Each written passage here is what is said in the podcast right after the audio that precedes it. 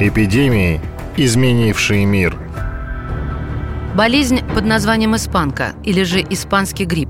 Массовая пандемия, поразившая Европу в 18-19 годах прошлого века. Несмотря на то, что грипп бушевал только два года, испанка является абсолютным рекордсменом по количеству зараженных и умерших среди всех других болезней. Во всем мире испанкой было заражено примерно 550 миллионов человек, умерло от 50 до 100 миллионов или почти 5,5% населения Земли. Пандемия началась в последние месяцы Первой мировой войны и при этом сумела быстро обойти этот крупнейший на тот момент вооруженный конфликт по количеству жертв, рассказывает врач-эксперт Тимур Пестерев голод, разруха, огромное количество бедных обездоленных людей. Если мы берем, допустим, аристократию какую-то, там процент умерших э, от испанки был, ну, стремящимся к нулю, потому что люди получали э, хорошее питание, люди жили в комфортных каких-то условиях, э, их как-то лечили, да, адекватно. На то время это все-таки начало 20 века, и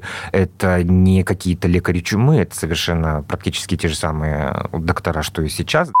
Удивительно, но основной группой риска заражения и смерти были молодые здоровые люди с крепким иммунитетом от 20 до 40 лет. Обычно это самая защищенная группа от различных болезней молодой человек а, вроде бы с температурой какой-то непонятной, ну, не сильно вроде большой, жара нету, а вроде бы себя нормально чувствует, а вроде бы ходит. И что этот молодой человек делал-то, когда, ну, вроде недомогание есть, и, а вроде бы и нет. Шел работать, потому что надо семью кормить, там, опять же, мы говорим о сословиях каких-то, да, ну, не самых таких лучших, потому что аристократы могли себе позволить отлежаться.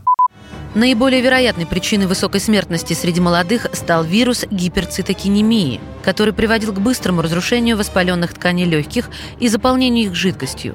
Это объясняет молниеносность и крайне высокую летальность заболевания именно среди молодых с крепким и развитым иммунитетом несмотря на то, что болели, э, шли работать, не обращали внимания на какие-то вот э, первые симптомы, говорящие о том, что это может угрожать.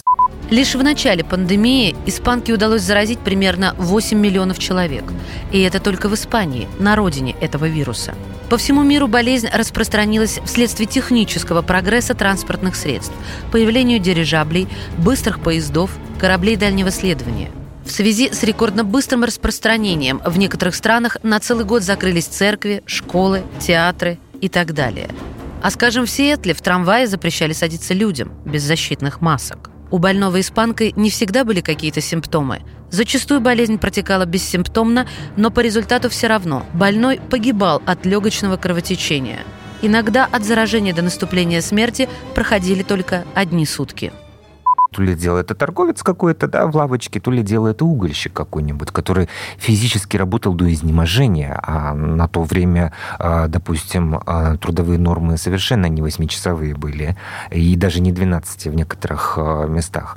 Вот человек действительно расходовал ресурсы своего организма и тем самым себя убивал, снижал свой иммунитет и подвергал опасности окружающих. Весной 2019 года количество смертности и заражаемости резко пошло на спад и в конце концов стало равно нулю. Казалось бы, необъяснимая тайна, но дело в том, что испанский грипп, как и все вирусы, мутировал. Правда, судя по всему, немного не туда, из-за чего уничтожил сам себя. Эпидемии, изменившие мир –